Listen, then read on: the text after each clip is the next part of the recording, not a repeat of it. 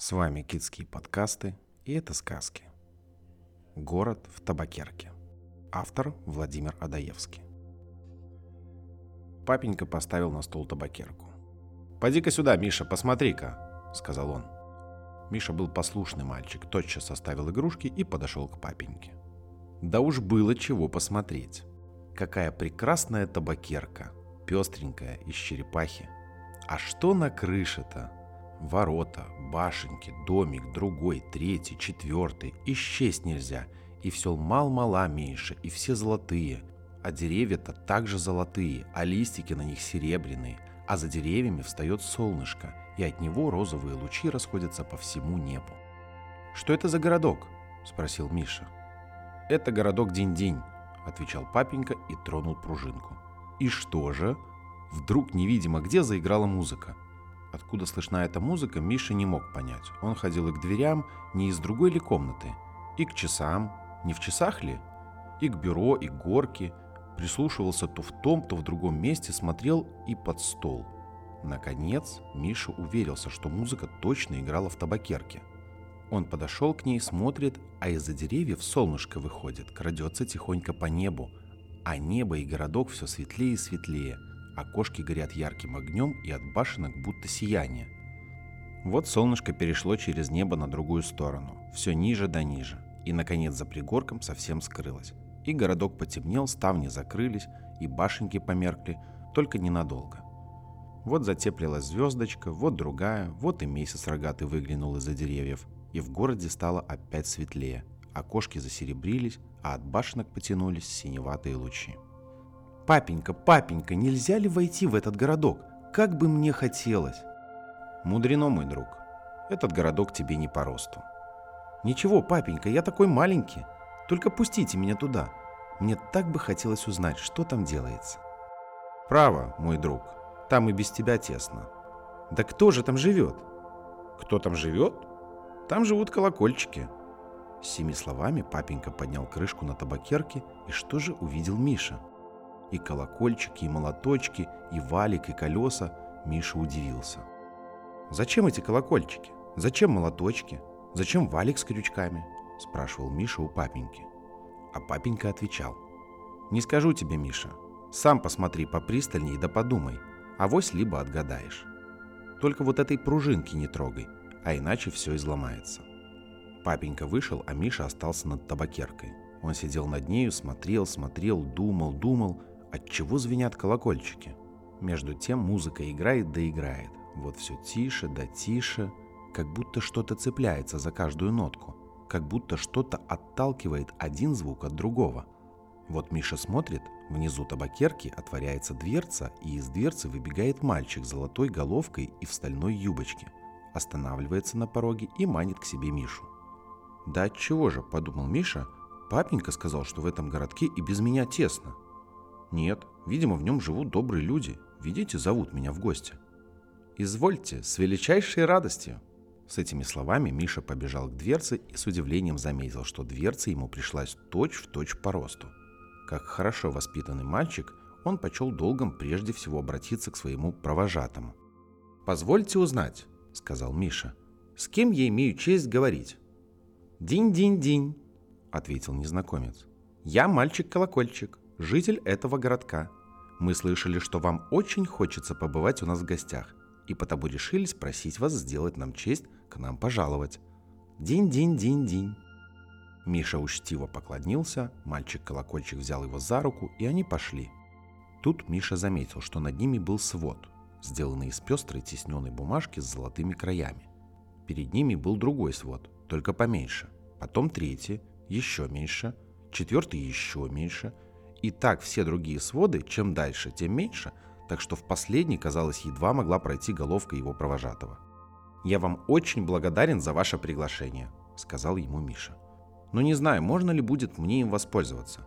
Правда, здесь я свободно прохожу, но там дальше, посмотрите, какие у вас низенькие своды. Там я, позвольте сказать откровенно, там я и ползком не пройду. Я удивляюсь, как вы под ними проходите». «Динь-динь-динь», — отвечал мальчик. Пройдем, не беспокойтесь, ступайте только за мной». Миша послушался.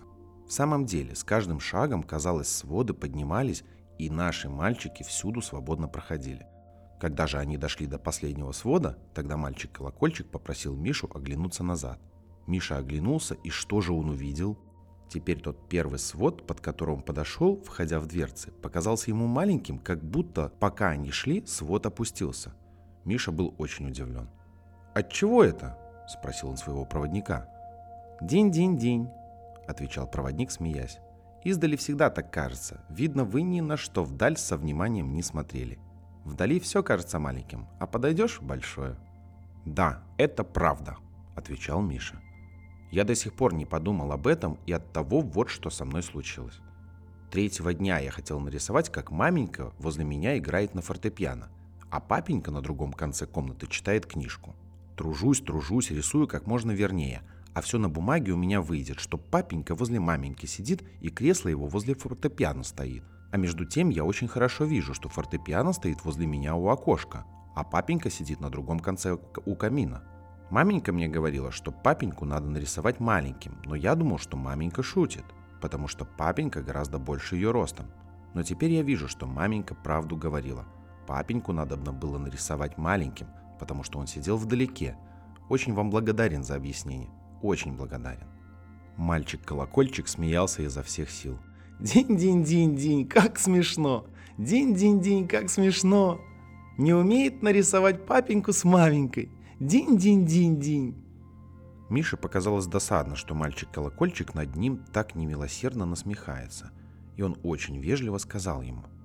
«Позвольте мне спросить у вас, зачем вы каждому слову все говорите день-день-день?» «Уж у нас поговорка такая», — отвечал мальчик-колокольчик.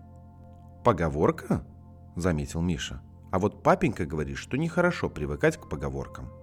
Мальчик-колокольчик закусил губы и не сказал более ни слова. Вот перед ними еще дверцы. Они отворились, и Миша очутился на улице. Что за улица? Что за городок? Мостовая вымощена перламутром, небо пестренькое, черепаховое. По небу ходит золотое солнышко. Поманишь его, оно с неба сойдет, в круг руки обойдет и опять поднимается. А домики-то стальные, полированные, крытые разноцветными раковинками, и под каждую крышу сидит мальчик-колокольчик с золотой головкой в серебряной юбочке. И много их, много, и все мало-мало меньше. «Нет, теперь уж меня не обмануть», — сказал Миша. «Это так только мне кажется издали, а колокольчики-то все одинаковые». «Ан вот и неправда», — отвечал провожатый. «Колокольчики не одинаковые. Если бы мы все были одинаковые, то извинили бы мы все в один голос, один как другой. А ты слышишь, какие мы песни выводим? Это от того, что кто-то из нас побольше, у того и голос потолще. Нежели ты этого не знаешь? Вот видишь ли, Миша, это тебе урок. Вперед не смейся над теми, у которых поговорка дурная. Иной с поговоркой, а больше другого знает, и можно от него кое-чему научиться. Миша, в свою очередь, закусил язычок. Между тем их окружили мальчики-колокольчики, теребили Мишу за платье, звенели, прыгали, бегали. «Весело вы живете», — сказал Миша. «Век бы с вами остался. Целый день вы ничего не делаете. У вас ни уроков, ни учителей, да еще и музыка целый день». «День-день-день», — закричали колокольчики.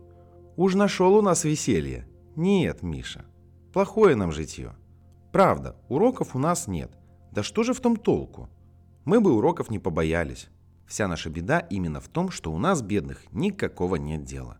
Нет у нас ни книжек, ни картинок, нет ни папеньки, ни маменьки, нечем заняться. Целый день играй да играй. А ведь это, Миша, очень-очень скучно. Хорошо наше черепаховое небо, хорошо и золотое солнышко, и золотые деревья, но мы, бедные, мы насмотрелись на них вдоволь, и все это очень нам надоело. Из городка мы не пяди, а ты можешь себе вообразить, каково целый век, ничего не делая, просидеть в табакерке с музыкой? Да, отвечал Миша, вы говорите правду. Это и со мной случается. Когда после учения примешься за игрушки, а когда в праздник целый день все играешь да играешь, то к вечеру и сделается скучно. И за ту, и за другую игрушку примешься, все не мило. Я долго не понимал, от чего это, а теперь понимаю. Да сверх того, на нас есть другая беда, Миша. У нас есть дядьки, «Какие же дядьки?» – спросил Миша. «Дядьки-молоточки», – отвечали колокольчики. «Уж какие злые! То и дело, что ходят по городу, до нас постукивают. Которые побольше, тем еще реже, тук-тук бывает. а уж маленьким куда больно достается. В самом деле Миша увидел, что по улице ходили какие-то господа на тоненьких ножках с предлинными носами и шипели между собой. Тук-тук-тук, тук-тук-тук, поднимай, задевай, тук-тук-тук, тук-тук-тук. И в самом деле дядьки-молоточки беспристранно то по тому, то по другому колокольчику тук да тук, тук да тук, и до бедному Миши жалко стало. Он подошел к этим господам, очень вежливо поклонился и с добродушием спросил, зачем они без всякого сожаления колотят бедных мальчиков. А молоточки ему в ответ. «Прочь ступай, не мешай. Там в палате и в халате надзиратель лежит и стучать нам велит. Все ворочается, прицепляется. Тук-тук-тук, тук-тук-тук. «Какой это у вас надзиратель?» – просил Миша у колокольчиков. «А это господин Валик», – зазвенели они. «Придобрый человек, день и ночь с дивана не сходит. На него мы не можем пожаловаться». Миша к надзирателю. Смотрит, он в самом деле лежит на диване в халате и сбоку на бок переворачивается, только все лицом кверху. А по халату-то у него шпильки, крючочки, видимо-невидимо – только что попадается ему молоток, он его крючком сперва зацепит, потом опустит, а молоточек-то и стукнет по колокольчику. Только что Миша к нему подошел, как надзиратель закричал. «Шуры-муры, кто здесь ходит? Кто здесь бродит? Шуры-муры, кто прочь не идет? Кто мне спать не дает? Шуры-муры, шуры-муры!» «Это я!» — храбро отвечал Миша. «Я! Миша! А что тебе надобно?» — спросил надзиратель. Да мне жаль бедных мальчиков-колокольчиков. Они все такие умные, такие добрые, такие музыканты, а по вашему приказанию дядьки их беспристрастно постукивают. А мне какое дело, шуры-муры? Не я здесь на большее. Пусть себе дядьки стукают мальчиков. Мне что за дело?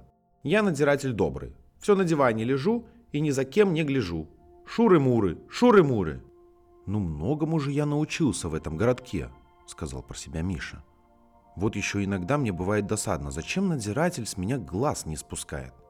«Экой злой», — думал я, — «ведь он не папенька и не маменька. Что ему за дело, что я шалю? Знал бы, сидел бы в своей комнате». Нет, теперь вижу, что бывает с бедными мальчиками, когда за ними никто не смотрит. Между тем Миша пошел далее и остановился. Смотрит золотой шатер с жемчужной бахромой. Наверху золотой флюгер вертится — будто ветряная мельница, а под шатром лежит царевна-пружинка и как змейка то свернется, то развернется и беспристрастно надзирателя под бок толкает. Миша этому очень удивился и сказал ей, «Сударыня царевна, зачем вы надзирателя под бок толкаете?» «Зиц, зиц, зиц», — отвечала царевна. «Глупый ты мальчик, неразумный мальчик. На все смотришь, ничего не видишь. Кабы я валик не толкала, валик бы не вертелся. Кабы валик не вертелся, то он за молоточки бы не цеплялся. Кабы за молоточки не цеплялся, молоточки бы не стучали, колокольчики бы не звенели. Кабы колокольчики не звенели, и музыки бы не было. Зиц, зиц, зиц. Мише захотелось узнать, правду ли говорит царевна. Он наклонился и прижал ее пальчиком. И что же?